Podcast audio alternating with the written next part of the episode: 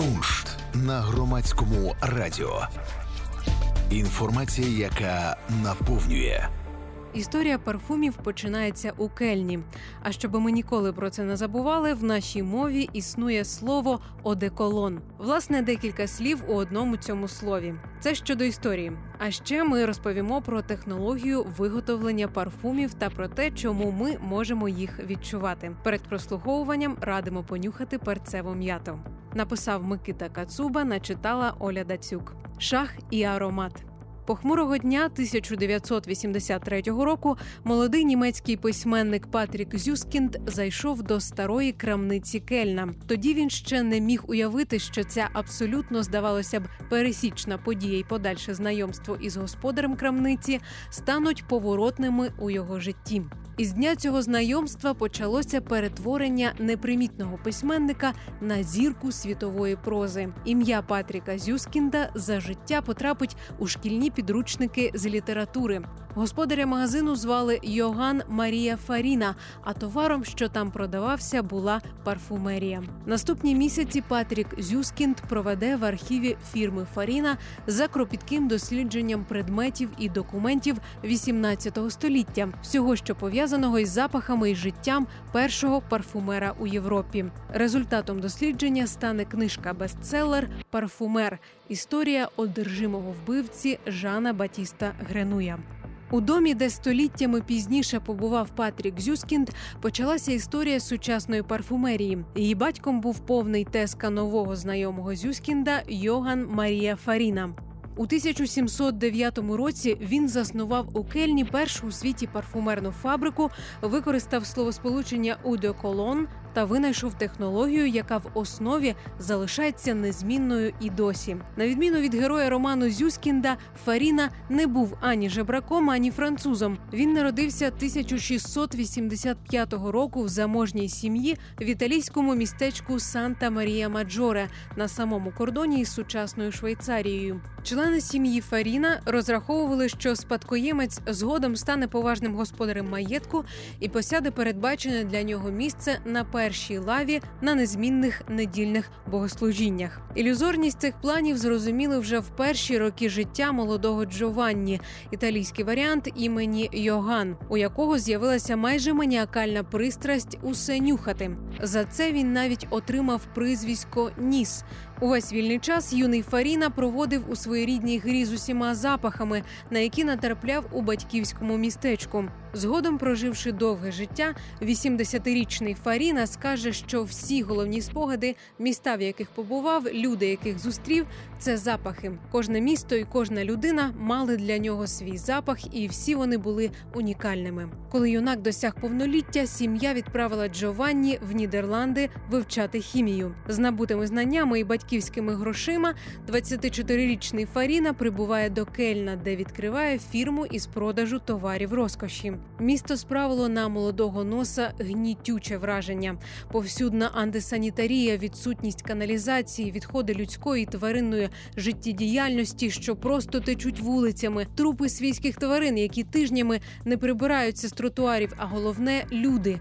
Останню епідемію чуми Кельн пережив усього за 40 років до приїзду Фаріни. А поширення хвороби містяни пов'язували з водою, щоби, хоч якось захиститися, бідні й багаті жителі намагалися якомога менше митися. Порятунком міської аристократії від смороду були літри есенції, витяжки ароматів різноманітних рослин, які проте давали лише тимчасове полегшення. Запах есенції тримається на шкірі людини не більше 5-10 хвилин, після чого поступається аромату тіла. Молодий Фаріна присвячує весь вільний час безкінечним пристрасним експериментам із рідинами та запахами. Його ціль аромат, який буде не тільки приємним, а й максимально тривким. Рішенням стала дистиляція, якої Фаріна навчився в Нідерландах. Використавши спирт як головний хімічний носій аромату, він зміг зробити запах не лише тривким, а й багатим. Спирт був розчинником, завдяки якому стало можливим створювати величезну кількість ароматичних композицій. У кельнській лабораторії Фаріна створює запах за винайденою ним технологією. Він намагається максимально точно відтворити аромат власного дитинства, весняної північно-італійської природи. Для цього Фаріна розчиняє у спирті есенції рослин, запах яких йому нагадує батьківщину: лайм, бергамот, мандарин, лаванду, чебрець, апельсин. Свій витвір парфумер називає французькою мовою «eau de cologne». Досить швидко молодий підприємець стає зіркою вищого світу Європи. Попри високу вартість, один флакон коштував половину річної зарплати державного службовця. Але поважні аристократичні сім'ї замовляли одеколон цілими партіями. Вони розглядали його не лише як засіб нейтралізації тілесного запаху, а й як лікарський препарат. Тоді у людей було стійке уявлення про те, що сморід спричиняв хвороби, а приємний аромат навпаки був засобом захисту захисту від них. Це спонукало клієнтів Фаріни додавати одеколон в їжу для підвищення імунітету. Навіть на початку 19 століття прихильник одеколону Наполеон Бонапарт додавав декілька крапель цієї рідини до цукру під час чаювання. Крім того, він щоденно використовував один флакон парфуму для обтирання. Із популярністю прийшло і вибухоподібне зростання кількості шахраїв, які швидко зрозуміли, що всього лише за маленький флакон рідини можна отримати величезні гроші. Їм була неважлива рецептура чи технологія. Їх цікавило лише одне назва одного лише напису «Eau de Cologne» було достатньо, щоб певний час протриматися на ринку і заробити. Попри зусилля десятків детективів, що на замовлення фірми Фаріни розшукували підробки по усій Європі, більшість судових позовів були марними через фактичну відсутність у тогочасних законах засобів захисту авторського права. Тому кельнська вода перетворилася з комерційної назви на загальне поняття у парфумерній індустрії. Процес виробництва сучасної парфумерії не зазнав кардинальних змін з 1709 року. Як і раніше, головними залишаються три складові: парфумерна олія, спирт та майстерність автора ароматичної композиції. Усе починається з олії, насиченої рідини рослинного або тваринного походження з інтенсивним запахом. Парфумерну олію традиційно отримують трьома шляхами. Перший із них перегонка. Рідину з вихідного матеріалу випаровують, а отримані випари охолоджують і конденсують. Другий пресування найбільш популярний у виробництві олії цитрусових.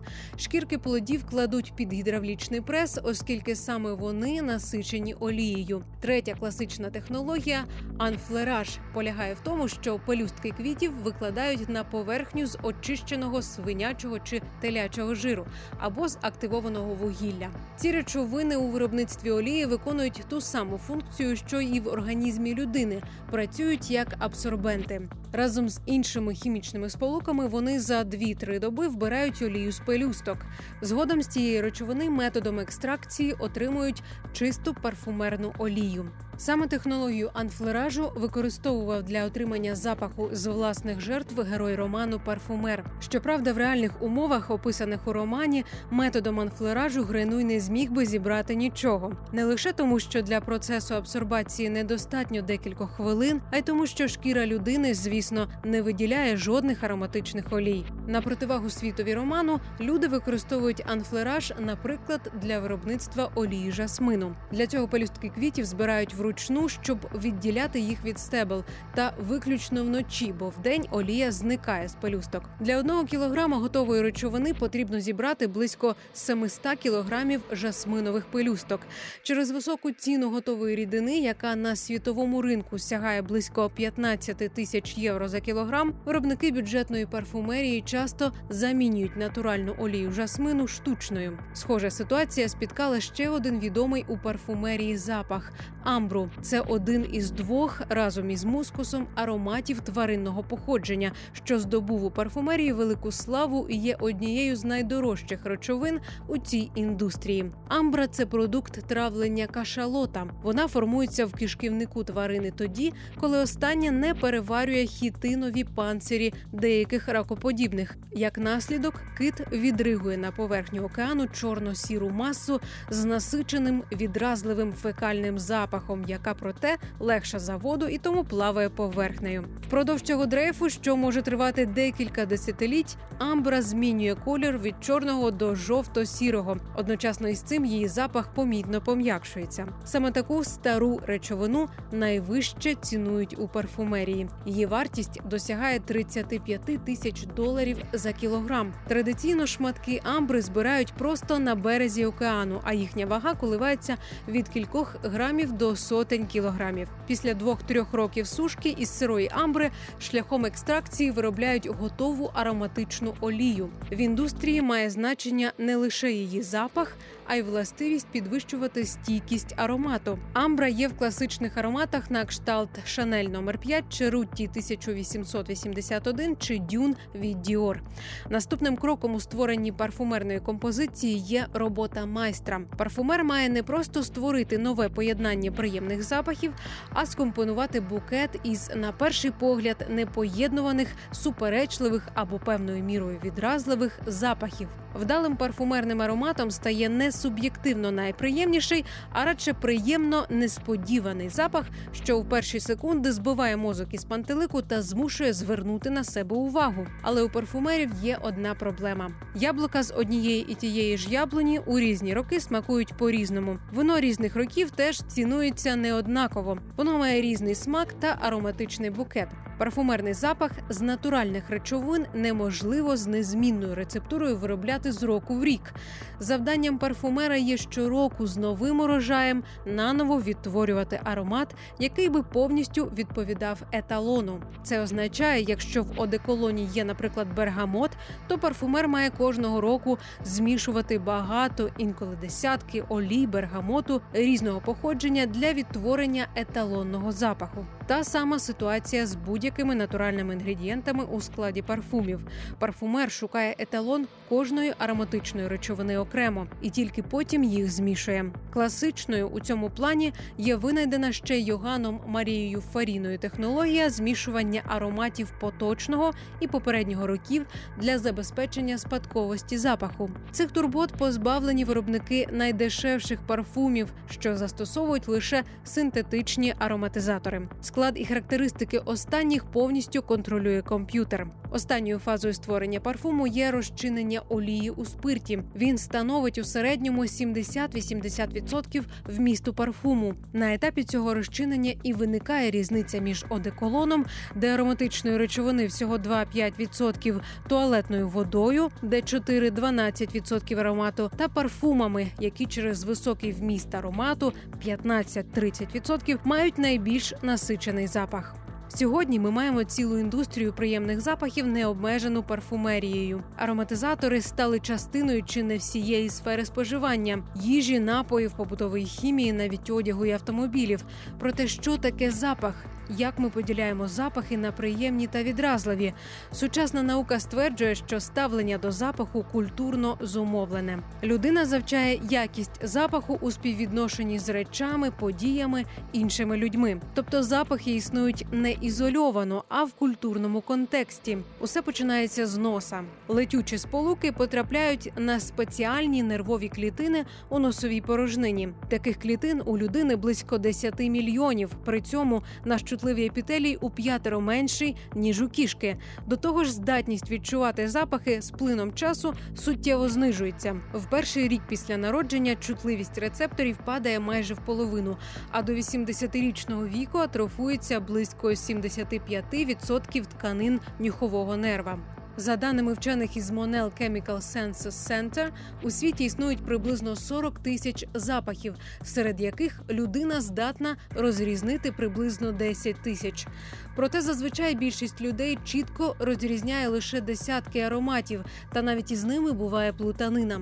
За словами Ронна Віннеграда, спеціаліста парфумерної школи в International Flavors and Fragrances, його студенти у перші місяці навчання мають навчитися розпізнавати орієнтовно 300 запахів окремо та в поєднанні. Обробка та сприйняття запахів безпосередньо пов'язана з лімбічною системою мозку, що відповідає за регуляцію емоцій. Тому на запахи ми реагуємо переважно емоційно, рідше раціонально. Користуючись цим, великі мережі супермаркетів розміщують біля входу хлібний відділ, щоб запах свіжого хлібу стимулював апетит. Мережі кінотеатрів розпилюють у фоє запах попкорну, а продавці меблів ароматизують дивани штучним запахом шкіри. До того ж, різні хімічні сполуки, що потрапляють на рецептори нюху, впливають на психологічний стан людини. Приміром, від бергамоту знижується уважність, лаванда заспокоює, а під впливом запаху перцевої м'яти людині легше сконцентрувати увагу.